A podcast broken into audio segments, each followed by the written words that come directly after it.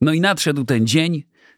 Podcast ma swojego partnera. Jest nim dzisiaj firma Allegro, która oferuje zakupy pełne spokoju, a spokój w przygotowaniu tego odcinka był mi naprawdę potrzebny. Żeby to zrobić, potrzebowałem kilku książek. Znalazłem je na Allegro. Jedna z nich nie była dostępna nigdzie indziej, więc wiecie, tym bardziej ulga. Ale był też kłopot. Książki musiałem mieć przed weekendem, a do piątku byłem za granicą. Dlatego zamiast zamawiać kuriera, przyniósłby paczkę, nie zastałby mnie i by ją zabrał z powrotem. Wybrałem opcję Allegro One Box, czyli odbiór z zielonego automatu paczkowego. Stoi jakieś 200 metrów od mojego domu. Pewnie też takie macie koło siebie, bo Allegro One w całej Polsce to już ponad 60 tysięcy punktów odbioru. Uważajcie, Allegro One Punkt i tych zielonych automatów paczkowych Allegro One Box. To ważne. A skoro o zakupach, to coś Wam też polecam. Usługę Allegro Smart na start. Jeśli ją aktywujecie i nie mieliście jej wcześniej oraz uwaga, nie macie aktywnej usługi Allegro Smart lub Allegro Smart Student, dostaniecie aż 5 darmowych przesyłek i zwrotów przez 3 miesiące. Dzięki temu możecie sporo zaoszczędzić, nerwów również. Jak się robi zakupy, to nie po wariacku, tylko na luzie. Dlatego jeśli lubicie zakupy pełne spokoju, mają. Oni mają, to znaczy Allegro. A czy wy macie spokój, żeby wieczorem położyć się i zasnąć, a później spać na tyle głęboko, żeby się wyspać? Zapraszam Was na rozmowę z człowiekiem, który wie, jak dogadać się ze snem. A sen to przecież najlepsze lekarstwo na wszystko. Przedstawiam Wam dr Michał Skalski, psychiatra, klinicysta i jeden z największych w Polsce autorytetów w dziedzinie snu. Camel Channel, czyli jak gadać, żeby się dogadać. To już było, dlatego teraz zapraszam Was na podcast zatytułowany Dogadajmy się, żeby zgłębić z moimi gośćmi tajemnicę tego, co gadać, żeby się dogadać. Zapraszam, Tomek Kamel. Panie doktorze, dzień dobry. Dzień dobry. Albo dobry wieczór, bo tu wszędzie nas mogą Tak słuchać jest. teraz. A może słuchają nas dlatego, że nie mogą spać?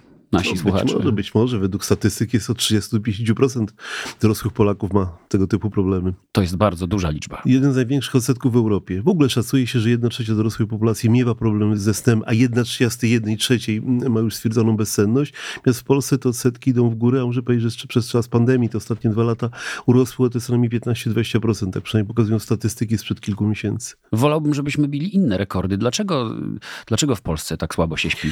A trudno jest mi odpowiedzieć, powiem tak, że... Może żyła wodna przebiega przez nasz kraj. Takie badania porównawcze robię od co najmniej 20 lat i pamiętam 2000 rok, kiedy były pierwsze, to tak na marginesie był wtedy pierwszy taki międzynarodowy Dzień Dobrego Snu, czy Światowy Dzień Dobrego Snu i po raz pierwszy wtedy zrobiono takie badania jakości snu Europejczyków, obejmujących między innymi Polskę i wtedy też tartle tam, nie wiem, zdaje się po Francji, Niemiec, Wielkiej Brytanii, Włoch, wypadliśmy najgorzej, pamiętam taki wielki tytuł chyba przez, chyba, że chyba wprost, Polacy najgorzej śpiącym narodem w Europie. Oj, oj, oj. powiedzieć, że przez te 20 lat się niewiele zmieniło. Polacy z Wszystkich- najtrudniejszym językiem na świecie, Polacy z najgrubszymi dziećmi w Europie obok Brytyjczyków i jeszcze teraz Polacy najgorzej śpiącym na...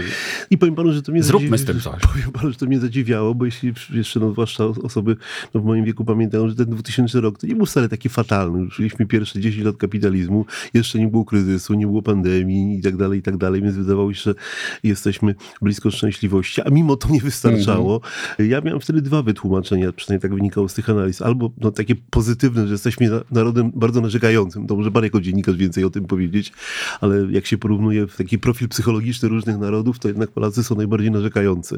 A druga rzecz, być może dlatego, że Polacy wtedy byli jakby najbardziej zapracowanym narodem. Pamiętam, Do tej pory chyba jesteśmy Pamiętam, jednym z najbardziej się zapracowanych wtedy, narodów. zdaje się, tuż po Grekach byliśmy najwięcej pracujący, no te słynne ko- kolejne etaty, kolejne fuchy.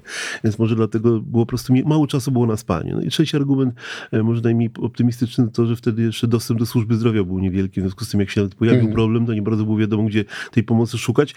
Choć co, powiem szczerze, to się nie zmieniło do tej pory. To znaczy dalej tak, że jak ktoś ma problemy z systemem, to znalezienie fachowej pomocy jest strasznie trudne. Nie chcę być zastępstwem służby zdrowia, ale wierzę, że nasza dzisiejsza rozmowa w jakikolwiek sposób może przyczynić się do tego, że może ktoś nie poczuje się uleczony z insomnii, czyli bezsenności, ale być może na tyle doinformowany, żeby pójść coś z tym zrobić. Doktorze, ale z wielkich spraw, które zarysowały mm, całe spektrum różnych pomniejszych, wartych omówienia, przejdźmy do mniejszych. Pan pamięta, co się panu dzisiaj śniło?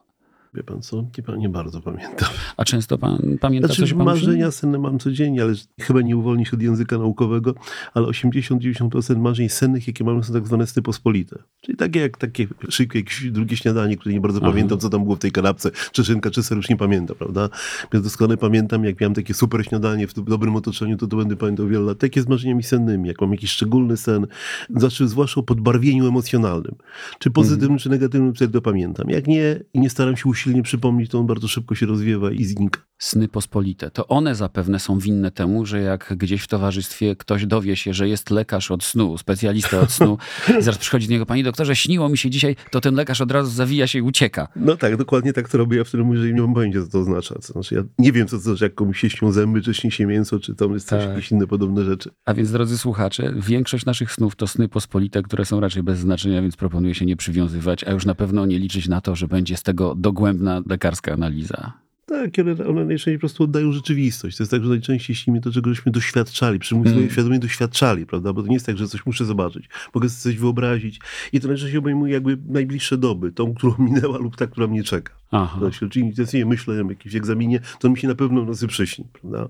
Jak jestem pesymistą, to pewnie śni mi się, że oblam. Jak jestem optymistą, to śnię, że go oblewam, prawda? Mm. Uzdany egzamin, ale to może się przebić do marzeń sennych. Na propos egzaminów i snów o nich, niedawno tutaj w podcaście poświęconym tremie i temu, jak mhm. sobie z nią radzić, opowiadałem, że dobrze jest zrobić sobie taką wizualizację przed snem, że na zajutrz wszystko tak będzie super. Tak krok po kroku sobie to wyobrażać, żeby mózg i podświadomość mogły to w czasie snu przerobić. Tak jest. I to rzeczywiście tak działa, również Dokładnie naukowcy tak twierdzą? Tak jest, tak jest, dlatego że tylko sen jest Oddycham tym momentem, sen jest tym momentem, kiedy pamięć się utrwala. Zresztą no, znane powiedzenie, pewnie bardziej w świecie właśnie pana dziennikarskim, że jak pan problem się muszę z nim przespać, prawda, albo sen tak. przynosi różne rozwiązania, bo w ciągu dnia my dostarczamy do mózgu informacje. Żeby ta informacja została utrwalona w pamięci, ona musi być specjalnie przetworzona i to jest dość skomplikowany proces. No, po pierwsze musi z takiego, że tak powiem, takiej pamięci, jak nazywam elektrycznej, przejść w pamięć białkową. Po drugie, no, żeby zmieścić nowe informacje, no przynajmniej pan w moim wieku, pewnie już pana, trzeba wyrzucić stare, bo mózg ma ograniczoną mm -hmm. pojemność.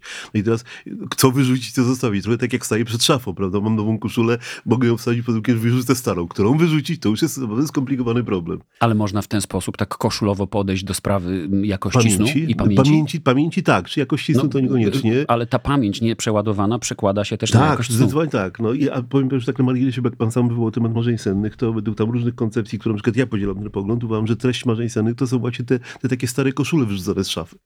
A widzi pan. Jak one czy... wylatują z tej szafy, to gdzieś tam przelatują przez nasz śpiący mózg i wtedy to nam się może przyśnić. Dlatego, znaczy to są przynajmniej te elementy marzeń sennych, które są takie dziwne dla nas, prawda? Że ja mm. dawno czegoś nie pamiętałem, jakiegoś tam starego spotkania, starego wydarzenia i nagle ono mi się przyśniło. Dlatego, że gdzieś to właśnie jest prawdziwie z tej pamięci wrzucane po to, żeby robić miejsce dla nowej, według mózgu ważniejszej informacji, ważniejszej dla przetrwania. Doktorze, wie pan, ile milionów złotych zarobiły wydawnictwa w Polsce, które publikują książki o nazwie Sennik?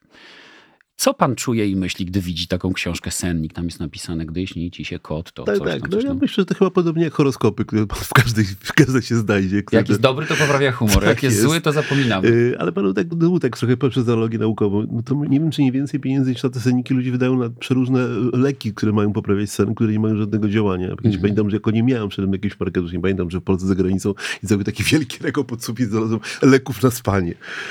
I po, jak potem dopytywałem się no, osób, tam menedżerów medycyny to się okazuje, że na te takie niedziałające leki, no ludzie wydają dużo więcej pieniędzy niż na leki działające i to nie tylko we śnie. No ale tych niedziałających przy okazji trzeba powiedzieć jest bardzo duża dostępność, bo no, tak, tak, tak. one są bez recepty. Tak, tak. Dobrze, jeśli chociaż nie szkodzą. marketing. Dobrze, chociaż jeszcze nie szkodzą. No, Tym, co pan mówi, chociaż dopiero zaczęliśmy, układa pan cały spis treści naszej rozmowy.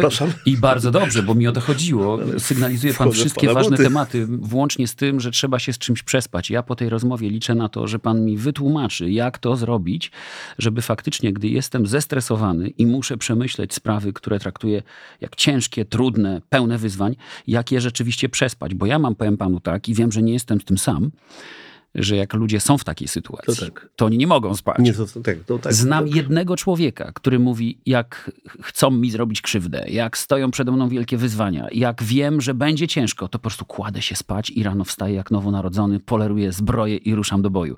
Ciekawe. Ilekroć on mi to opowiada, no panu mogę powiedzieć szczerze, szlak mnie trafia, bo myślę sobie, jak on to robi. Jak on to robi? Ja bym oka nie zmrużył. Znaczy, nie znam tego pana kolegi, ale mam dwa wytłumaczenia. Pierwsze to może być tak, że są osoby, które na stres reagują sennością, prawda? Ja myślę, że kiedy kiedyś rozmawiali i mówiłem, bo na przykład mam żonę, która jak się ze mną pokłóci, to idzie spać. Więc może to jest tego typu Może osoba. ona jest ta właśnie tego typu osobą. Bo to jest dokładnie dokładnie. pół na pół. Część osób w stresie reaguje bezsennością, takim wzbudzeniem, pobudzeniem, a część reaguje zahamowaniem, to jest taka reakcja given up, poddania, czyli udawanie martwego robaczka i zasypia na dłużej, więc może to jest raz. A druga rzecz, być może ten człowiek się wyuczył tego, dlatego że rzeczywiście faktem jest, żeby mój sen był prawidłowy, to ja muszę ciało i mózg oczyścić ze wszystkiego.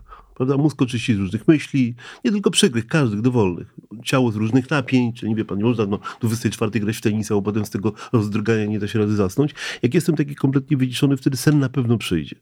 Tyle tylko, że wie pan, no, zostaje otwarte pytanie, na które pan może lepiej ode mnie odpowiedzieć, Mhm. na ile jestem w stanie się uwalniać od myśli, które no wiem, że są dla mnie, jak to mówimy, dysfunkcyjne, budzące niepokój, na ile jest to proste. My tego uczymy w ramach tak zwanej terapii poznawczej. Ja muszę powiedzieć, że przynajmniej jeśli chodzi o moje efekty uczenia, to są często mizerne. To nie, nie, nie Ludzie bardzo- nie są w stanie pojąć tego. Ciężko. No dzisiaj nawet przed chwilą miałem pacjenta, który no wie o tym, że jak się zamęcza tą myśleniem o bezsenności, to nie może śpić, no ale nie jest się w stanie uwolnić, nie jest w stanie tej myśli zgubić, zostawić. My doradzamy, nie wiem, ja pana pytam, my doradzamy, że najlepiej, jeśli wiem, że jakaś myśl jest dla mnie trudna, przykra, to żeby jej nie było, to najlepiej zacząć myśleć o czymś, co jest przyjemne. No, I przerzuć uwagę na jakąś książkę, film. No nie wiem, czy to działa, to Doktorze, nie na pana patrzę, to czy to, czy to historie- może zadziałać. To są historie spod szyldu łatwo powiedzieć, gorzej zrobić. I właśnie tu Jak tkwi w sekret, jak znaleźć klucz do tego, żeby faktycznie odłączyć te myśli. To może pana żona mogła być naszą konsultantką. Przy okazji chcę zapytać, jak ona się tak wyśpi i wstanie, to jest pan później w sekundę zniszczony na argumenty, czy raczej jest koncyliacyjnie nastawiona i łatwo się Myślę, dogadać? pogodniejsza wstaje.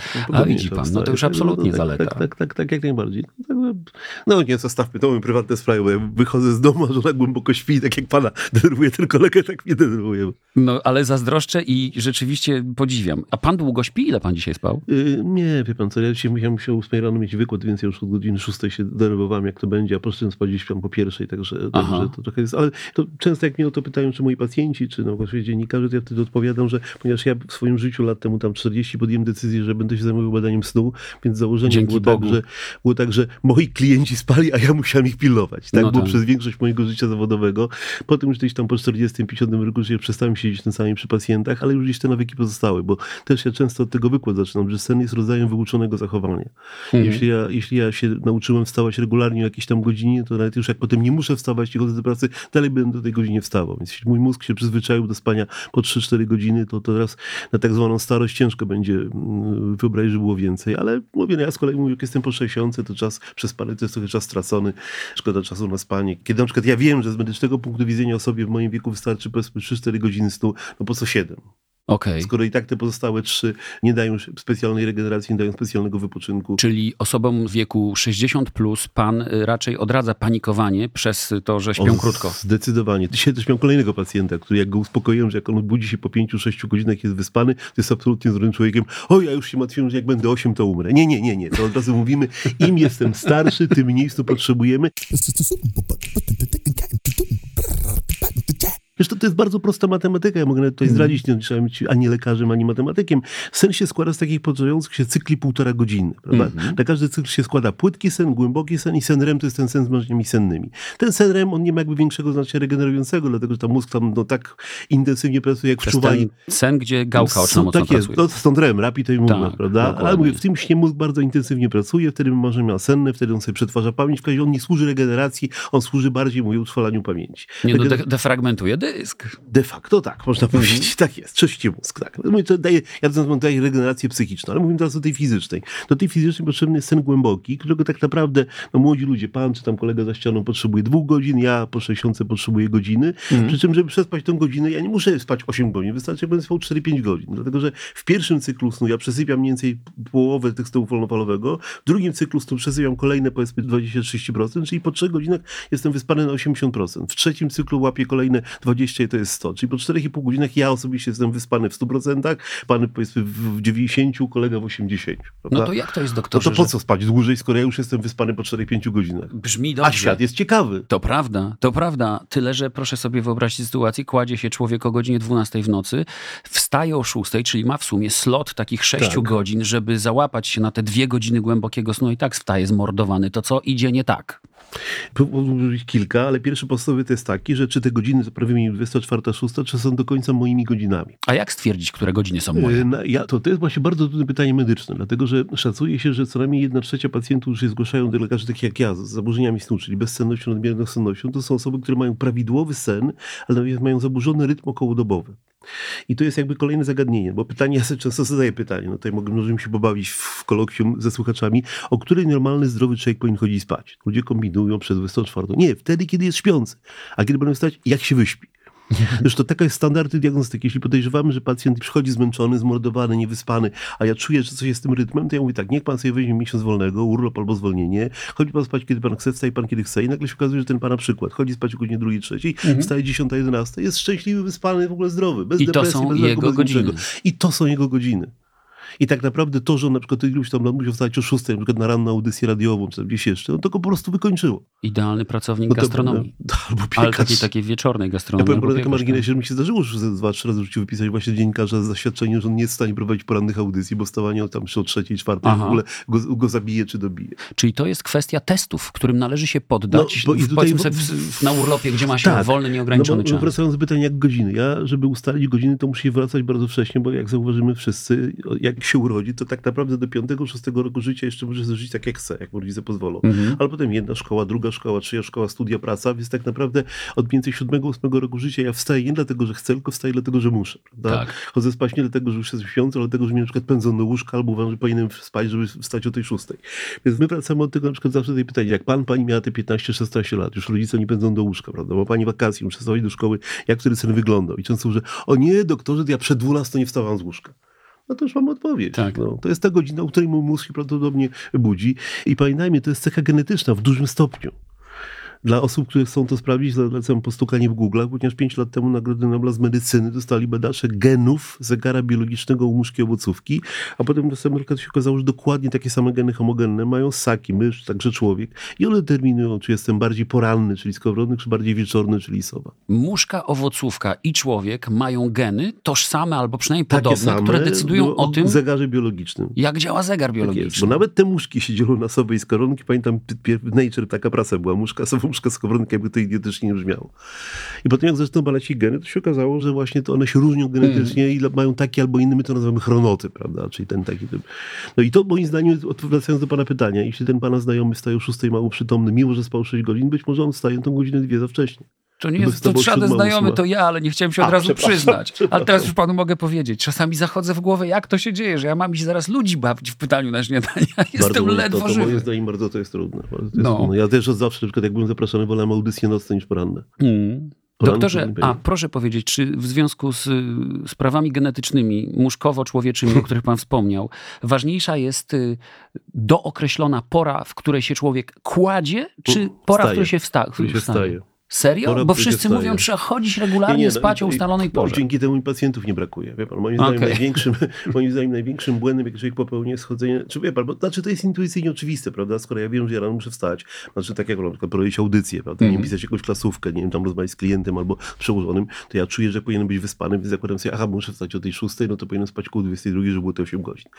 Raz, że to myślenie o spaniu już zaburza sen, a dwa, zmuszanie się do spania wbrew zegarowi, no jakby nie daje efektów. Oczywiście ja czasami zmęczony 14 sami to zasnę o 21 hmm. sekund bombardowania, ale to nie zmienia faktu, że mój zegar się nie zmienił. On też dopiero będzie mnie usypiał o 24.01, budził mnie około, około 7.08. Także zawsze ja zalecam tak, że rzeczywiście najlepiej, znaczy ja piszę takie zalecenie, proszę pilnować stałych, regularnych spór zgodnych z pana, pani chronotypem. No i tam na przykład piszę, proponuję tam, nie wiem, 24, 7. Oczywiście ja mogę wstać o 5, jeśli tego życie od mnie wymaga. Jeśli mhm. robię to nie częściej jak dwa razy w tygodniu, to nic mi się nie stanie. No. Jeśli dwie noce w tygodniu nie dośpię, to ja sobie to zrekompensuję tak zwanym wstępem wyrównawczym, co ciekawostka, ten sen wyrównawczy jest dwa razy głębszy, a nie musi być dwa razy dłuższy.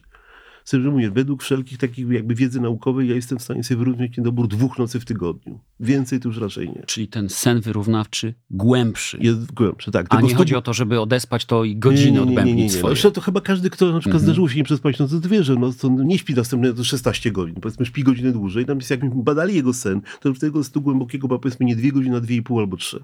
Doktorze, a czy można wyszkolić się w przedłużaniu czasu głębokiego snu? Czy w ogóle ponad dwie godziny to to nie jest w ogóle potrzebne? Yy, No, zadał pan pan fundamentalne pytanie, które no ja przynajmniej w medycynie śledzę od co najmniej 300 parę lat, kiedyś nawet byłem w jakiejś tam takiej grupie badawczej, mhm. jak zrobić, żeby ten sen głęboki był, było go więcej, to powiem szczerze, no tutaj jest jedna tylko znana metoda, zwiększyć obciążenia w ciągu dnia. Tutaj może, może jeszcze powiem o jednej rzeczy, bo rozmawialiśmy o cyklach, prawda, rozmawialiśmy o tym zegarze biologicznym, też warto wspomnieć o jednej rzeczy, która ma wpływ na sen, właśnie na głębokość snu. To jest y, jakby poziom, y, my to nazywamy potrzebą snu, angielski sleep propensity, albo taką potrzebą senności, albo nie wiem, ilością zmęczenia. W każdym razie jest generalnie tak. Jeśli ja w ciągu dnia intensywnie pracuję, to w moim mózgu gromadzą się takie substancje endogenne o działaniu nasennym. Czyli my nazywamy endogenne hipnotoksyny. Mm. Mam słowo, prawda? Im tych substancji jest więcej, tym mój mózg jest bardziej śpiący i wtedy śpi głębiej. Prawda? Czyli jak, zresztą ja myślę, że sporo osób, ja na przykład wiem po sobie, jestem taki typowy mieszczuk, dużo siedzę, jak jeszcze tam kilka lat temu intensywnie jeździłem na nartach, to jeszcze pamiętam, że pierwsze dni na nartach to byłem tak sketany, że jak wracałem z tak. padałem, to mogłem spać 12 godzin bez przerwy, tak byłem zmęczony. I podobnie jest tutaj, więc jeśli ja chcę spać głębiej, to mogę to osiągnąć tylko poprzez zwiększenie intensywności wysiłków i to zwłaszcza fizycznych. Bo czy intelektualne, to tak bardzo nauka tego nie udowodniła. Czyli się trzeba uchetać po prostu, jak po w jakiś tak, sposób, zmęczyć tak. się, I to, najlepiej i to jest, fizycznie, tak, żeby dobrze spać. I to jest jedyna obiektywna metoda, która pogłębia sen. My to stosujemy w sposób troszkę pośredni, na przykład taki, ponieważ to też jest taka ciekawostka, może pan to lepiej ode mnie wie, dlaczego tak się dzieje, ale na przykład jest tak, że im ludzie gorzej śpią, tym starają się więcej czasu spędzać w łóżku, czyli więcej czasu leżą, mhm. a mniej chodzą. I my to odmieniamy, prawda? Jeśli już cierpisz na problemy ze snem, to przynajmniej już mniej leż, leż te powiedzmy 5-6 godzin, a te 20 godzin, 19-20 godzin chodź, to wtedy będziesz miał ten sen głębszy, nawet jeśli on jest krótszy. No, Także na przykład skracamy czas spędzany w łóżku i przez to, że wydłużamy okres czuwania, pacjent startuje z wyższego poziomu tej senności i wtedy ma szansę na nieco głębszy sen, y, mimo że ten sen może nie będzie dłuższy. Znowu powiedział pan coś, co stoi w sprzeczności z przekonaniami, o których słyszę mm, z większości ust, mianowicie nie trenuj zbyt późno, nie rób treningów siłowych, nie biegaj, bo się nakręcisz i nie zaśniesz. To, to też jest prawda, dlatego na przykład mówimy o tym, że jeśli chodzi spać to, o 24, to, to kiedy ja się mam do, zmęczyć, żeby spać? Do 3-4 godzin przed snem należy zakończyć intensywne wysiłki fizyczne i intelektualne. Czyli na przykład kończę pracę o 16, od 16 do 20 intensywnie trenuję, od 20 do 24 się relaksuję, mhm. najlepiej przy telewizorze albo przy radiu i od 24 do 6 śpię. To jest, powiedziałbym, taki optymalny, optymalny model spania. Doktorze, jak przekłada się na życie, właściwie nie, na funkcjonowanie organizmu, przekłada się brak snu. Poza tym, no, co wszyscy nasi słuchacze tak, pewnie wiedzą, że, mhm. że nastrój się obniża i tak dalej. Co się z ciałem dzieje, kiedy, kiedy się nie śpi? E, pan powiem, no to jest już wyrafinowana audycja, więc ja muszę jakby to podzielić na dwie rzeczy, dlatego że niedobory snu mają dwojakie przyczyny. Pierwszy podstawowy to jest tak zwana deprywacja snu, czyli szacuje się według no, przynajmniej polskich statystyk mhm. około 25% ogólnej populacji sypia krócej niż by chciał. No, w pana w moim zawodzie, prawda? Tak. Albo to jest nasz wybór, albo no, nie wiem, przyjemności. No, są tacy ludzie, którzy jakby nie poświęcają na sen zbyt mało czasu. My ten stan nazywamy deprywacją snu. Prawda? Czyli mój mózg mógł normalnie spać, natomiast no, mnie szkoda czasu na spanie, więc go wypełniam pracą, rozrywką, nie wiem, rzeczami wartościowymi. Druga grupa to są pacjenci cierpiący na bezsenność, czyli tacy, którzy mają czas, mają możliwości, ale ich mózg nie chce spać. I to jest zupełnie inna choroba. I jest zupełnie inna strategia. W przypadku tej pierwszej grupy pacjentów, czyli tych z deprywacji snu, my mm -hmm. namawiamy, proszę, ja często piszę takie zalecenia, proszę znaleźć przynajmniej te 6-7 godzin na dobę na spokojne spanie. Żeby to nie było zakłócone ani nauką, ani rozrywką, ani czym innym, prawda? Tego samego, co powiedziałem. Jest powiedzmy 12 godzin pracy, jest 3-4 godziny odpoczynku, jest wtedy czas na 5-6 godzin spania. W przypadku bezsenność jest kompletnie odmiennie. Czyli tych pierwszych pacjentów, żeśmy zapędzali do łóżka powiedzmy przed 24, że sobie pospali do tej 6, tak. pacjentów z bezsennością my wypędzamy z łóżka. Chodź spać tylko wtedy, kiedy jesteś śpiący. Wstawaj zaraz po przebudzeniu. Jeśli rzeczywiście twój sen jest uszkodzony, przypominam słowo bezsenność, insomnia, że brak snu. Tak. Więc jeśli rzeczywiście twój mózg w tej chwili jest w stanie przysypiać tylko 4 godziny na dobę, to spędzaj w łóżku te 4 godziny nie więcej, bo dłuższe leżenie w łóżku będzie ci utrwalało bezsenność. I wierzymy w to, że nawet te 4 godziny, zwłaszcza u pacjenta z bezsennością, który już przywykł od wielu lat do spania krótkiego, wystarczy do pełnej regeneracji. Natomiast hmm. jeśli on będzie walczył o dłuższe spanie, będzie się zmuszał do zasypiania, czy będzie wydłużał czas spędzany w łóżku, to wtedy to będzie utrwalało bezsenność. Także to są... łóżko zaczyna kojarzyć się z, ze zczuwaniem, stresu. dokładnie, ze stresem, z czuwaniem, a nie ze snem. Hmm. I to, czy, wie pan, to duszył kolejny element, to, czym tak naprawdę jest bezsenność. Znaczy, bo wie pan, ludzie sobie definiują tak, że bezsenność to, nie wiem, 3 godziny, 105 godzin, 105 wybudzeń, 3 wybudzenia tak naprawdę z medycznego punktu widzenia długość to nie ma absolutnie żadnego znaczenia. Bezsenność to jest wtedy, kiedy ja nie lubię swojego snu. Kiedy na przykład ja pana pytam, co pan myśli o łóżku i pan się od razu robi napięty. Znaczy pan cierpi na bezsenność. Nie pan, że pan śpi 3 godziny, czy 5, czy 7. No tak, bo nikt przy zdrowych zmysłach nie będzie jak mumia leżał w pełnej świadomości A w ludzie- łóżku, kiedy ludzie- nie może zasnąć. ale to ludzie, ludzi ludzie stresuje. z bezsennością tak robią. Czyli pan jest zdania, że jak ktoś cierpi na bezsenność, a zdaje się, że bezsenność można zdiagnozować po trzech miesiącach takich męczarni To bez jest cienia wątpliwości, tak? bezsenność. Tak? jest. Wtedy mówią o bezsenności przewlekłej. To ci ludzie nie powinni spędzać tego czasu w W łóżku, jeśli nie śpią, tak? Tak. To Co im ze sobą robić, panie doktorze? Jakie Znaczy, jest zalecenie lekarskie? Znaczy, ja zacząłem pisać w takich zaleceniach, że proszę kłaść się spać tylko wtedy, kiedy jestem śpiąca. To już jest oczywiste, prawda? Tu godzina zegarowa nie ma żadnego znaczenia. Bo oczywiście podpowiadałem pacjentom, że jeśli jesteś sobą, to chodź spać o pierwszej, wstawaj o siódmej, jak jesteś skowronkiem, chodź spać o 22, wstawaj o trzeciej, ale to jest tylko podpowiedź. Natomiast generalnie idę spać, jak jestem śpiący, wstaję zaraz po przebudzeniu. Jeśli położyć do łóżka nie zasnę w ciągu tam paru minut, to wtedy wracam do pokoju dziennego i robię coś, co jest dla mnie interesujące i wciągające. Czyli jeśli po położeniu się do łóżka wieczorem nie uda się zasnąć w ciągu kilku minut, należy wstać z tego łóżka, przyjść do pokoju dziennego i zająć się czymś, co jest mnie interesujące i wciągające. Ale powiem Teraz to panu, jest że nie ma... najczęściej film, książka, gazeta, nie wiem, mecz. To prawda, ale nie ma nic gorszego niż to uczucie, kiedy człowiek wie, że do tej szóstej nie zaśnie. I tu opowiadam panu o własnych doświadczeniach. To jest taki stres świadomości tego, jak będzie dzień później wyglądał. Zasnę o szóstej, wstać muszę przed ósmą, będę zombie i wszystko będzie do bani. No dobrze, ale pan, no, pan jest ekspertem relacji międzyludzkich, więc tak mi podpowie mniej patrzym pacjentom, co zrobić. Skoro, skoro ja wiem, że myślenie o tym mi szkodzi, to co zrobić, żeby o tym nie myśleć? No, ja, na przykład, niech pan się cieszy z tego, że było trzy godziny, jak się pan nie martwi, tylko że nie było sześciu. Na przykład. No, ja, ja to wymyśliłem. Czy to jest mądre? No nie wiem. No to niech pan to z, z, zrecenzuje. No bo, no bo, bo to, to w ogóle bardzo często, w ogóle w zaburzeniach nerwicowych jest tak, że ludzie mają takie oczekiwania, których na przykład ich organizm nie jest w stanie spełnić. No, już tutaj nie mówię tylko teraz o spaniu. I wtedy pozostaje pytanie w medycynie, czy warto się, tak jak ja mam 63 lata, mam dyskopatię trzypiętrową, czy powinienem martwić tym, że mi ręka drętwieje, czy się cieszyć tym, że ona jeszcze całkiem nie opadła i nie może być operowana. Prawda? Identycznie ze snem. Jeśli już pan, pani cierpi, no, wie pan, ja To drugie to takie trochę radzieckie podejście, wie pan, bo oni tam ponoć myślą, że no jest źle, ale najważniejsze, że nie jest gorzej. To mi do pana nie pasuje, panie No doktorze, ale- ale... i też martwienie się Moim nadmiernem mi do pana w nie pewnym pasuje. wieku to chyba jest na stronie. Znaczy ja sobie praktycznie od dzisiaj to wprost pacjentom powiedziałem, że jak do mnie trafia pacjent z bezsennością, ja na przykład diagnozuję, jeśli znajduję przyczynę na przykład depresji, to jest w ogóle najlepiej. Jestem super szczęśliwy, mam chorobę, umiem ją usunąć, umiem ją wyleczyć. Depresja, nerwica są wyleczalne w 100%, bija nerwica, depresja, wraca sen. Ale często jest tak, że są to kompletnie zdrowi ludzie. Nic im nie jest, a rzeczywiście kiepsko śpią. No to my wtedy zakładamy, że być może przyczyną tej bezsenności są jego błędy, które on popełnia behawioralne i próbujemy korygować. No ale pacjenci je skorygowali i dalej kiepsko śpią. No to jeśli, jeśli ja w ciągu powiedzmy pół roku, roku nie udaje mi się pacjenta wyleczyć, mimo stosowania wszystkich no, najbardziej fachowych metod, to znaczy że już nic się z tym nie da zrobić. I wtedy co? Nie rozkładamy ręce, tylko uczymy się żyć bez snu, prawda?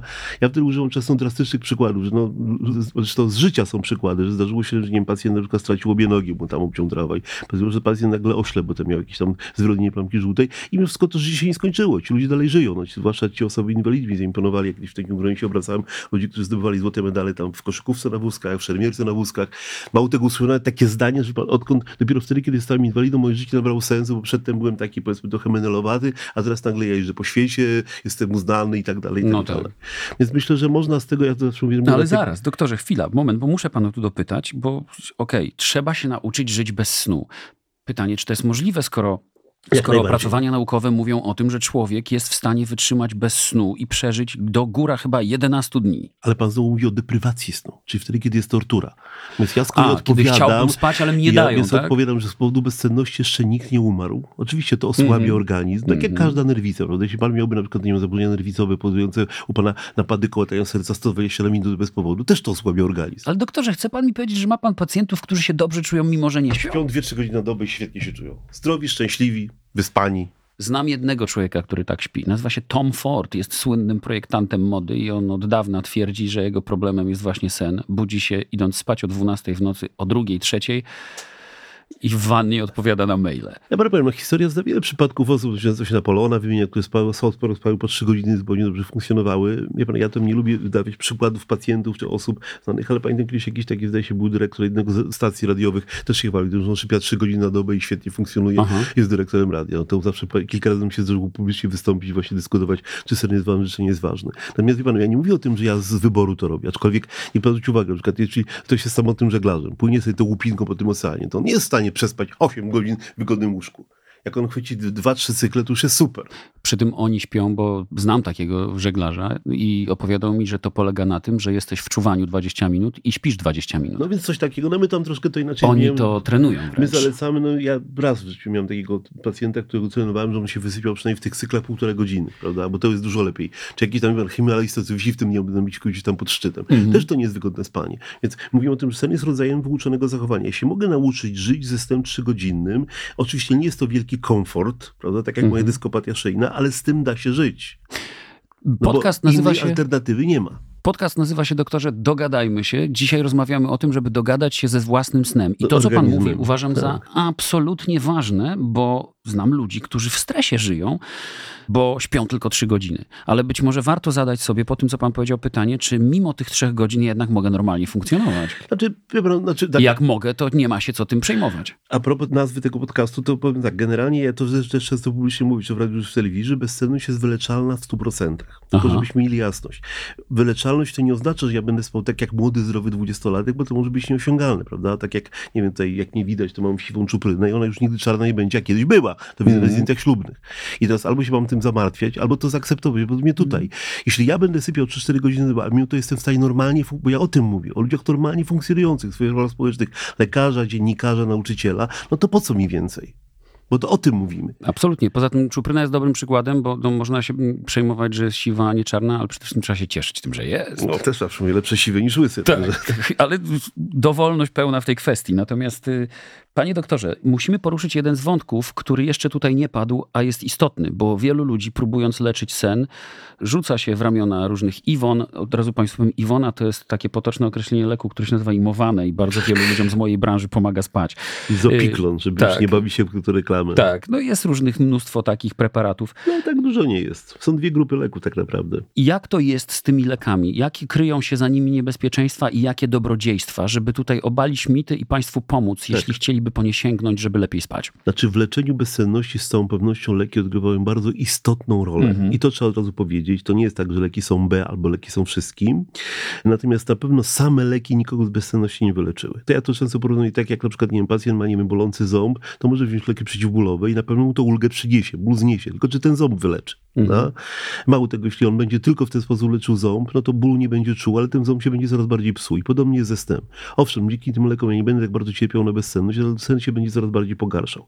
Tylko, że zanim dokończę tą wypowiedź, to warto jeszcze wspomnieć po paru rzeczach, dlatego, że tutaj akurat medycyna snu niesie ze sobą kilka takich błędów. Znaczy tak powiedzmy, że do końca XX wieku, jeszcze, też na pewno w latach 80., jeszcze w latach 90., główną metodą leczenia bezsenności było karmienie lekami, z tym, że to wynikało z pewnych fałszywych przesłanek, z których się wydawało, że samo pozbawienie pacjenta przytomności jest równoznaczne ze snem.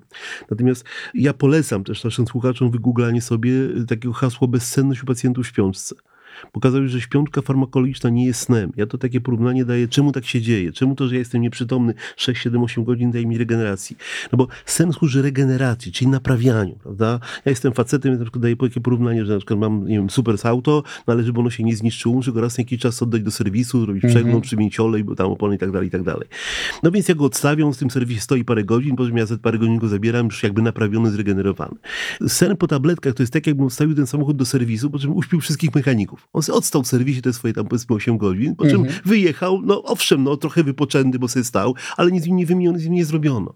Więc po to my tracimy przytomność wieczorem i odzyskujemy ją rano, że w- tym nieprzytomnym mózgu mogły dokonać się procesy naprawcze, które są utrudnione, jak mózg jest zatruty lekami. Doktorze, ale czasami leki, takie jak wspomniana Iwona, pomagają Tak. zabrać człowieka w te głębie, w te otchłań snu, a później śpisz sobie sam, bo ludzie mają problem właśnie z tym zabraniem. Ta Tak. winda im nie chce zjechać tam w dół. to i tak i nie. Ale okej, dobra. No więc mówię o tym, jaka jest w ogóle rola leków. Więc myśmy zaczęli z leków wychodzić, dlatego że się okazało, że nie da się lekami zastąpić normalnego snu. Okej. I to oczywiście wracamy do pana tematu, dlatego że do końca XX wieku popularne były takie leki tak zwane benzodiazepinowe, być może starsze pokolenie pamięta nitrazepam, mestazolam, rohypnol, takie super wynalazki, takie zajzajery. Jeszcze kiedyś był tak zwany relador, to w ogóle myśl fantastyczne połączenie luminalu z diazepamem z relanium. No zajzajery straszne. Brzmi jak niezły odlot. Tak jest. No, myślę, że niektórzy do tej pory wspominają to to. W każdym razie z tego się wycofano i dokładnie zastąpiono to lekami, tak jak pan mówi, tą, tym imowanym, czyli zopiklonem, czyli na początku XXI wieku wprowadzono leki nasenne, takie dosyć subtelne, które rzeczywiście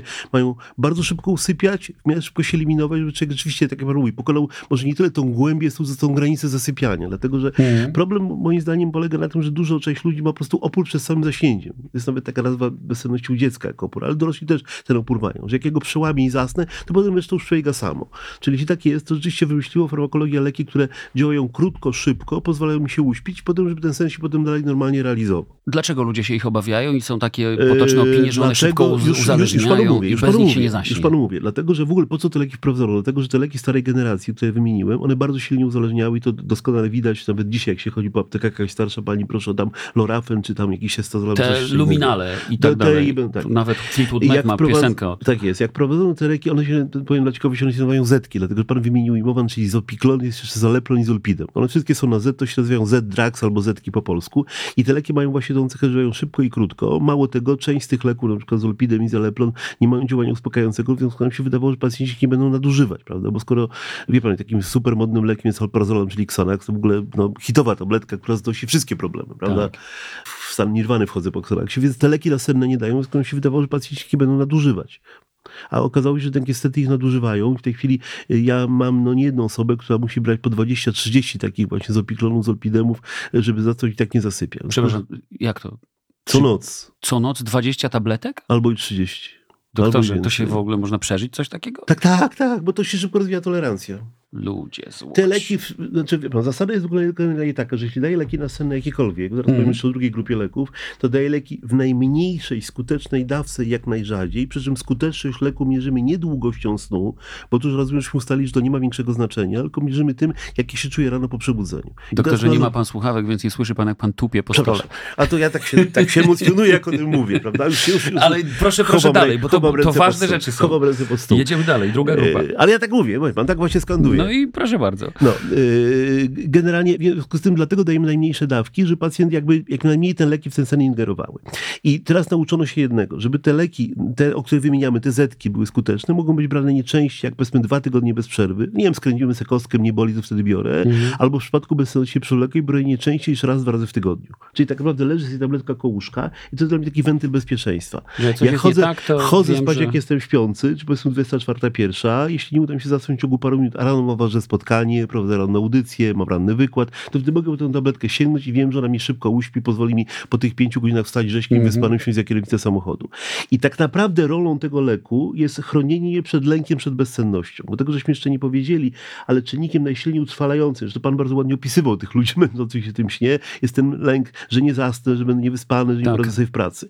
Więc żeby się tego nie bać, mam pod ręką tego przyjaciela w postaci tej zetki. Ona leży, mogę po nią łyknąć i powiem dalej ta metoda, czyli doraźne podawanie tej zetki, jest pierwszym, pierwszym krokiem działania.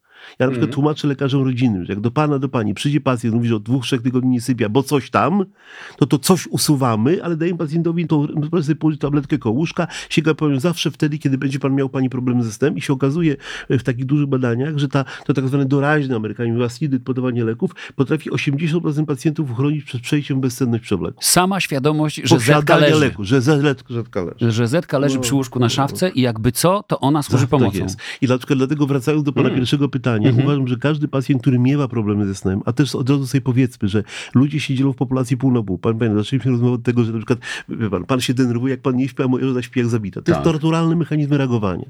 Może powiedzieć, że pan, że pewnie ja, może jeszcze ktoś zawsze będzie w sytuacji stresu, pełni księżyca, w wakacje reagował bezsennością i takie osoby warto, żeby posiadały lek nasenny koło łóżka. Tak jak, nie wiem, kobieta, mhm. która miała bolesne miesiączki, warto, żeby sobie nosiła lek przeciwbólowy w torebce, żeby no, ta naturalna fizjologiczna przypadłość nie komplikowała jej życia.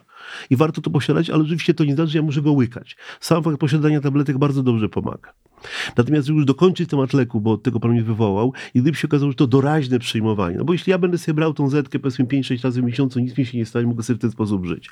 Ale jeśli problemy są częstsze, bo, mhm. bo coś się dzieje w życiu, prawda, bo jestem bardziej chory i muszę po te leki sięgać częściej niż te 15-20 razy, to już to nie mogą być leki benzodiazepinowe i wtedy medycyna wymyśliła leki niebenzodiazepinowe, takie jak trazodon, mianseryna, mirtazapina, to są leki, które mogę brać bez ryzyka uzależnienia przez kilka tygodni czy nawet kilka miesięcy, Na przykład, nie wiem, no mam depresję, reakcję żałoby, wiadomo, że wtedy będę gorzej sypiał. To dlaczego od razu nie brać tamtych, skoro są bezpieczniejsze od Iwony i jej Dlatego, koleżanek? że one no, bardziej jakby ingerują w sen, prawda? A, okej. Bo, Bo te, tutaj te, tak- te zabierają tylko tak, bo, bo wiadomo, że, wiadomo, że po tej sesji jak ja łyknę, to ja zasnę w ciągu paru minut, dlatego my Mhm. zawsze uczulamy, że brać ją po położeniu się do łóżka, bo jak łyknę przy stole, przy kolacji, to mogę zasnąć w drodze do sypialni. Wie pan, kiedy pierwszy raz wziąłem taką zetkę?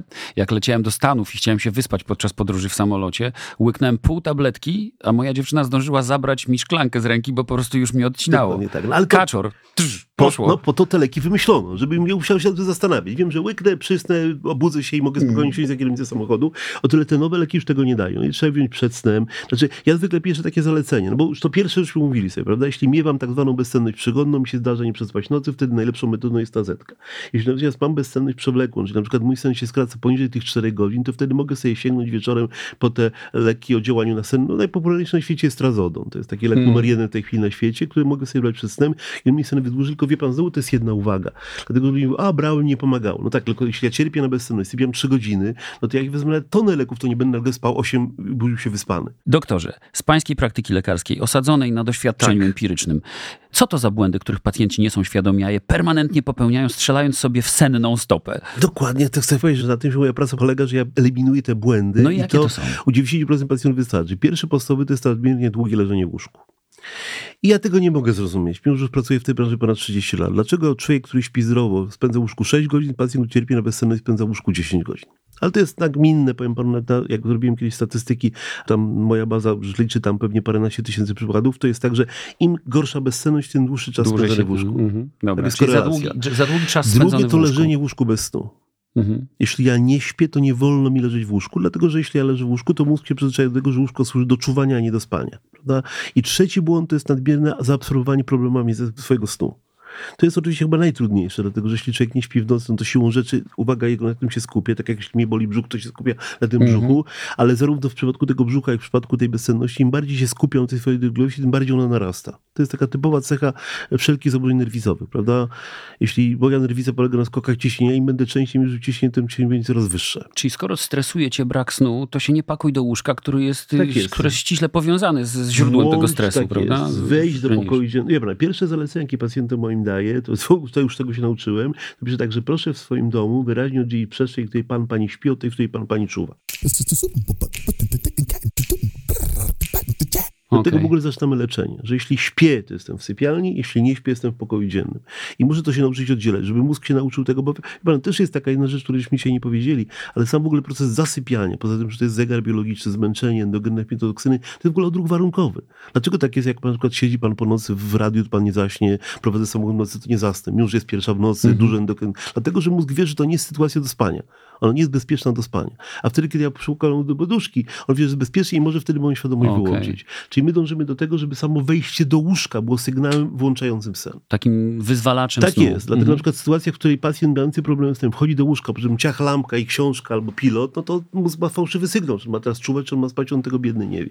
I to trzeba po prostu wyeliminować. To jest moim zdaniem jeden z większych błędów. Jak ktoś lubi w łóżku czytać i dzięki temu zasypia, to niech sobie tak Okej, robi, tak? no jeśli Ale nie ma problemu to go rozbija, to, to, to może być unikać. Mhm. przyczyną bezsenności. Także to jest trzeci, znaczy drugi błąd, trzeci to jest zamienienie łóżka w miejsce do czuwania, no i to jednocześnie nadmierne zaprobowanie, czyli na przykład oczekiwanie, że ja muszę spać 8 godzin, muszę zasnąć przed północą. My często mówimy, że to są takie mity, które potem człowieka prowadzą do bezsenności, prawda? Ja będę równie wyspany, jak będę zasypiał o godzinie drugiej, będę spał 6 godzin i może nawet bardziej wyspany niż wtedy, kiedy będę, będę na siłę próbował zasnąć o 24 i, i będę próbował spać, spać 8 godzin. A propos mity, co pan sądzi o opinii, że sen nie znosi dziennego światła i że nie tyle dla tych, którzy cierpią za, na bezsenność, ale dla wszystkich najlepiej byłoby spać naprawdę bardzo po ciemku? No to jest akurat prawda. Dlatego, Mało że... tego słyszałem, że nawet to może pogłębiać insulinooporność. Słyszał pan o takiej historii? Znaczy ja wiem, że istnieją bardzo ścisłe związki pomiędzy jakością i długością snu, a właśnie yy, no to insulina. Co wie pan, bezsenność, która jest samym stresem, ona też powoduje zwiększone wydzielanie, no zwiększenie wydzielanie glukozy. Ale wracając do tego tematu, rzeczywiście jest tak i to wiele badań wykazało, że jeśli sypialnie, w której śpimy jest tam za dużo światła i za dużo hałasu, to nawet jeśli śpię, ten sen jest płytszy. I to jest Mhm. jakby ewidentne.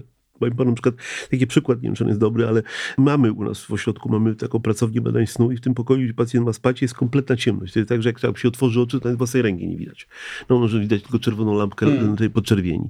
I rzeczywiście bardzo często pacjenci sami podkreślają, że mimo, że mają te elektrody na głowie, czujniki pod nosem i tak dalej, to w tym pokoju naszym śpią lepiej niż w swoim własnym domu. Być może dlatego, że jest tam kompletna ciemność. Ale z drugiej strony, jeśli chodzi o wpływ światła, to też nie możemy go tak zobaczyć. Tak, bo światło służy głównie do regeneracji, y, do regulacji zegara biologicznego, prawda? Tak. Bo tutaj mówiliśmy o tym zegarze, ale warto dodać, że ten zegar jest niezbyt regularny, on musi być codziennie nastawiany światłem. Dlatego na przykład mówię, w tej terapii bezsenności przy tych zasadach behawioralnych jest takie, że mój pacjent, jak on już sobie ustali po prostu powiedzmy 24, 6, no ma pilnować tego, że do 24 jest pokoju, gdzie jest widno, od 24 do 6 jest pokoju, gdzie jest ciemno i od 6 znowu jest pokoju, gdzie jest widno. Czy to włączenie, wyłączenie światła ma regulować mu ten zegar biologiczny, mm. się pogłębiać sen. Także to jest rzeczywiście niezwykle ważne, ale znowu, no, często jest tak, że ludzie, którzy cierpią na bezsenność się naczytali, no to na przykład już od godziny 20 próbują unikać y, jakiegoś intensywnego światła, to moim zdaniem to już jest błąd. Dlatego, że o ile u zdrowego człowieka to przygotowanie się do snu jest ok, bo to mnie wycisza, u tyle u pacjenta z bezsennością to przygotowanie do snu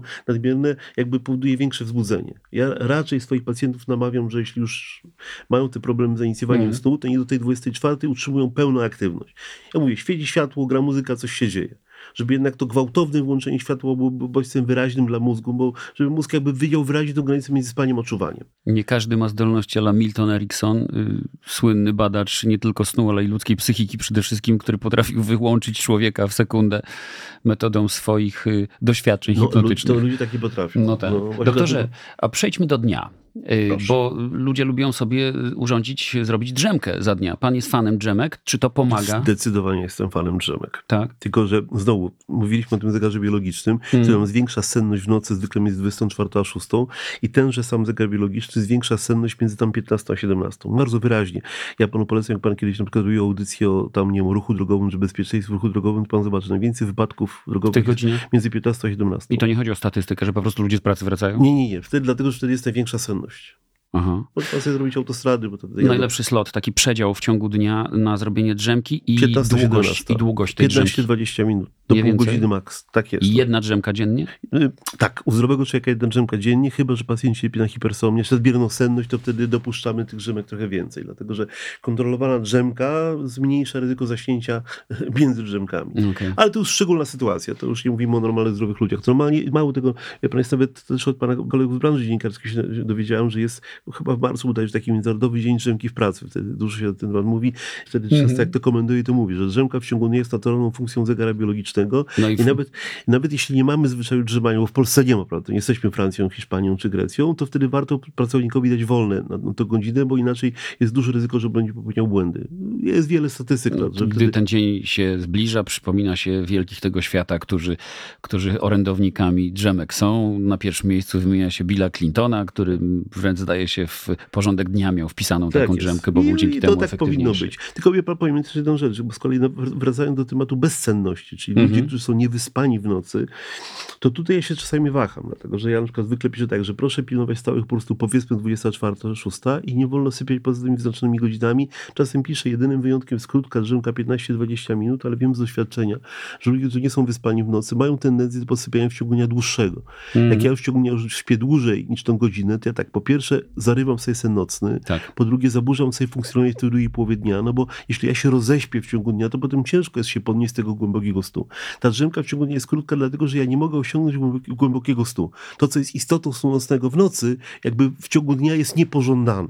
Czy ja sobie pozwalam na wyłączenie się na 15-20 minut, ale to ma być płytki sen, z którego ja wstaję rzeźki wyspany i jestem wtedy jakby no, aktywny na drugą połowę dnia. Wszystko jasne. 15-20, między 15 a 16, nie później i nie więcej no, niż jedna. To zależy od chorotypu. No, skowronek może sobie pójść październik. Pamiętam jakąś taką statystykę, kiedy pytałem, pytałem jakiegoś studenta, czy sypia pan w ciągu dnia? Tak, sypiał, której o 21. No, ale on chodził spać o 4 i budził się o 12. Więc tutaj pory są indywidualne. Tak jak często tak. ktoś pyta, czy najlepiej spać przed północą? Tak, kolejnego północy jest 22, kolejnego północy jest druga w nocy. To teraz mam pytanie do naszych słuchaczy. Czy jesteście na 100% pewni, że wiecie, w jakim celu człowiek ziewa? I jak to działa, że ziewa? Panie doktorze, o co chodzi z tym ziewaniem? Nie mogła natura tego inaczej wymyślić? Co to ma mi dać, jak jestem zmęczony? Ach, bałem się, że pan mnie o to spyta. Możemy wyciąć to pytanie. Nie mam ma sprawy. pojęcia, ponieważ często jestem o to pytany, ponieważ ziewanie się w sposób jak naturalny kojarzy z sennością, natomiast jak się robi badania naukowe, czy Mhm. czyta się analizy naukowe, mów się tych badań nie masz za wiele, to ja nigdzie nie znalazłem związku z ziewania z sennością, raczej ze stresem. Większość prac naukowych, które czytam, co daje ziewanie, no to pokazuje, że po ziewnięciu spada poziom napięcia układu nerwowego, czyli człowiek się jak gdyby odstresowuje.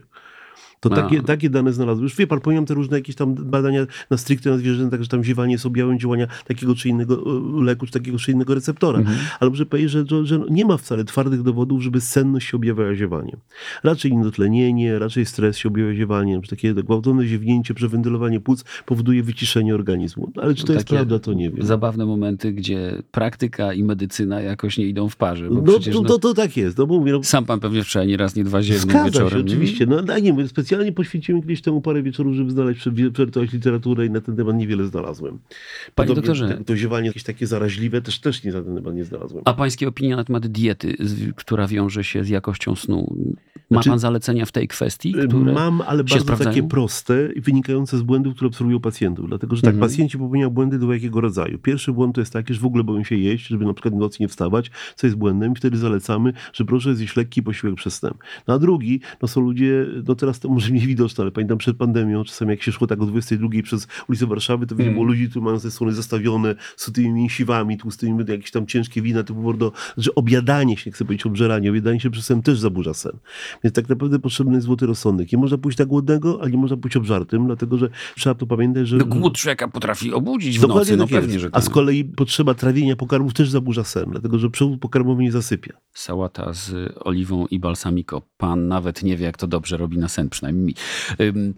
Taka zjedzona na pół godziny przed zaśnięciem. Przynajmniej mam wrażenie, że coś zjadłem, a może. ponoć No, bez wyrzutów myślę, że to jest idealne rozwiązanie. Mówimy, że kanapka, owoc to tak bardziej banalne. Doktorze, a produkty żywnościowe, które mogą zaburzać sen? Są opowieści na ten temat, że zbyt y, ostre potrawy wpływają na złą jakość snu, właśnie tak, pogarszają ja ją. tak, być może tak. Znaczy, jak ja osobiście własnych doświadczeń żadnych nie mam, tak nie robili. Nie, nie, ja powiem tak, no, kilkakrotnie byłem proszony, mam przygotowany taki wykład dieta a sen, bo mnie o to proszono i nie wypadało mi odmawiać. Muszę powiedzieć, że też przewertowałem całą literaturę i znalazłem mnóstwo różnych badań, ale o wyniki wzajemnie sprzecznych. Albo czerwone mięso pomaga, albo szkodzi. Albo Mhm. biały pomaga, albo szkodzi. Znaczy jedna rzecz wiem na pewno, że alkohol paradoksalnie działa źle, dlatego że on owszem ułatwia zasypianie, ale potem spłyca i skraca sen. Więc to jak gdyby odpada, prawda? Jeśli mnie pacjent Tak. pyta bezsennie się z alkoholem, mówię, proszę bardzo, niech pan sobie pije dla przyjemności, ale proszę tego nie stosować nasennie. Natomiast co do rodzajów posiłków, to nie wiem, powiem panu tak, że większość tej literatury dietetycznej, jeśli ja ją dobrze rozumiem, ona się sprowadza do tego, że na przykład niektóre pokarmy, które w sobie zawierają tryptofan, który potem się przeradza w melatoninę, może mieć działanie nasenne, ale umówmy się, rola melatoniny w regulacji snu to jest głównie regulacja zegara. Melatonina sama w sobie nie ma w ogóle działania psychotropowego, no nie, ma, nie ma działania usypiającego. Czyli kiedy nie ma sensu brać melatoninę? Melatonin ma brać sensu wtedy, kiedy, jest, kiedy mam dużo własnej melatoniny. Dużo własnej melatoniny mam tak mniej więcej do 50 roku życia. Z tym, że wie pan, melatonina wiąże się z tym, o co pan mnie pytał chwilę wcześniej, o tym świetle. Dlatego, że bodźcem do wydzielania mel- melatoniny jest ciemność. Jeśli ja wchodzę do sypialni, gdzie jest widno, to mi się melatonina nie wydziela. Dlatego tak ważne jest to zgaszenie światła wieczorem i włączenie światła rano. Ale pójście tam dopiero w momencie, w którym chce mi się Tak, spać, tak, tak, a nie tak, żeby tak, tam tak, tak. leżeć. Leżę sobie w pokoju jak ten zombie. leżę sobie albo siedzę w pokoju dziennym i intensywnie stymuluję swoje bodźce, bo ja powiem jeszcze taką rzecz radzę, bo jeszcze dzisiaj nie powiedziałem. Tak naprawdę w przypadku, bo rozmawialiśmy o godzinach, snu, porach, tak naprawdę bezsenności pacjenta nie męczy to, czy śpi 3 godziny, czy 5, czy 6, tylko męczy go leżenie w ciemnym pokoju bez bodźców. Mhm. Ja to często pacjentom mówię, proszę sobie w ogóle sprawdzić na ciągu dnia. Jak pan, pani się położy w ciemnym pokoju, gdzie jest cicho i ciemno, nic się nie dzieje, człowiek po kwaransie wariuje. Oczywiście. Nie można leżeć w warunkach deprywacji sensorycznej. Czy ja sobie leżę w pokoju dziennym, gdzie cały czas coś bombarduje moje zmysły, jak że mi się oczy kleją, wtedy do pokoju nocnego. Zasypiam to dobrze, nie zasypiam, wracam do pokoju dziennego i tak naprawdę, jak pan mnie pytał tam z czasem o błędy, będzie mniejszym błędem, jak ja nawet zasnę z nosem na klawiaturze czy przed telewizorem, niż jak będę leżał w ciemnym pokoju i tu mnie nie wiadomo o czym. Także, Czyli- także i, do, i, wie pan, i do tej regulacji właśnie służy melatonina, przy czym, wie pan, melatonina ma tak naprawdę znaczenie osób raczej w moim wieku. My szacujemy, że po 55 roku życia produkcja endogennej melatoniny na tyle spada, że Mhm. już jej praktycznie nie ma, prawda? Pacjenci, którzy biorą- beta-blokery, to jest taki lek stosowany w kardiologii, też tej melatoniny nie mają. I wtedy wskazana jest suplementacja melatoniny. I to jest jakby jedno wskazanie, czyli wtedy, kiedy nie mam własnej melatoniny, warto tą melatoninę z zewnątrz brać. I drugie wskazanie do melatoniny, no skoro ona reguluje zegar biologiczny, to wtedy, kiedy zegar jest rozregulowany, prawda? Czyli praca zmianowa, zmiana stref czasowych, No to jest hardcore, powiem panu. Praca zmianowa to jest coś, czego sobie nie wyobrażam i współczuję serdecznie ludziom, którzy to potrafią, bo to jest permanentna deprywacja, prawda? Permanentna depresja. snu. Powiem panu, że jak jeszcze moi studenci robili na przykład prace magisterskie, no u mnie łatwo znaleźć osoby, jeśli chodzi o wpływ pracy zmianowej na sen, bo jest dużo wymienianych lekarzy. To się okazuje, że długość lat pracy zmianowej najbardziej determinowało zaburzenia snu. Nawet nie wiek, nie wiek, nie płeć, mimo że mhm. zaburzenia snu występują głównie u kobiet i głównie narastają tam po 40-50 roku życia. Czyli okazało, że nawet młode kobiety, które kilkanaście lat pracowały na zmiany, miały dużo bardziej zaburzony sen niż, niż powiedzmy starsze osoby, które tej pracy zmianowej nie miały. Doktorze, czyli reasumując, podsumowując tę rozmowę, bardzo ważne jest, żeby y, unikać kontaktu z łóżkiem, jeśli człowiek cierpi na bezsenność, żeby trafiać do łóżka tylko w momencie, gdy już jest ta gotowość na sen Pan powiedział, że badania pokazują, iż osoby z bezsennością dużo więcej czasu spędzają w łóżku tak. niż ci, którzy tej bezsenności nie mają. To znamienne. Druga sprawa, mówił pan też o tym, żeby uchetać się fizycznie i zmęczyć, ale nie później niż 4 godziny przed 3, zaśnięciem, prawda? Przed tak jest. Mhm. Bardzo cenię pan to, pan, nawet nauka to nazywa. Ta pierwsza metoda, której pan mówi, się nazywa sleep restriction, czyli ograniczanie impuls snu. Czyli naszym obowiązkiem jest nauczenie pacjenta, że w łóżku spędzał tylko tyle czasu, ile realnie trwa sen. Czyli my mhm. liczymy, że pan, pani sypia aktualnie 5 godzin na dobę i obowiązkiem jest nauczenie pacjenta, że spędza w łóżku na razie przynajmniej te 5 godzin na dobę. Może z czasem zrobi się 6 albo 7, ale na razie będzie to tylko 5, 5 albo 4. To jest mhm. podstawowa strategia leczenia bezsenności. Ważniejsza od leków. Trzecia rzecz, sprawdź, czy się nie stresujesz faktem, że krótko śpisz, chociaż wcale nie potrzebujesz więcej. I nie warto się tym stresować. Są ludzie, jak pan mówi, którzy, którzy często nie wiedzą, że te 3-4 godziny im zupełnie wystarczą, bo są tak skonstruowani. Tak jest. Okej. Okay. I w sumie bardziej trzeba na nich patrzeć jak na szczęściarzy, niż na tych, którzy mają problem. No, pocieszę pana, że bardzo często jest tak, że ludzie przychodzą, mówią, jak pan mówi, nie, nie, to jest problem. O, to pan mi kamień serce już nie będę miał problemu. A, proszę bardzo. Także wystarczy sami informacja. No i co bardzo ważne, ta tabletka, która jeśli ma pomóc, to niekoniecznie musi być zaraz zjedzona, tylko... wystarczy, że ją posiadam. Wystarczy, że ją mam i mogę na nią rzucić okiem, bo leży i czeka na szafce nocnej. Świetnie pan powiedział. Żeby użyć, gdyby była bardzo potrzebna. Tak, tak. Ja okay. nawet, nawet, zachęcam, że taką położyć, jak sobie na nią patrzeć, jak kładę się spać. I wtedy można się łatwiej dogadać ze snem. Tak jest. Dziękuję za te wszystkie informacje. Doktorze, a w ogóle przypomina mi się tak na koniec, panu powiem, zna pan tę historię o samuraju, który spędzał noc w celi, skazany przez szoguna na ścięcie i to była jego ostatnia noc mm. na ziemi.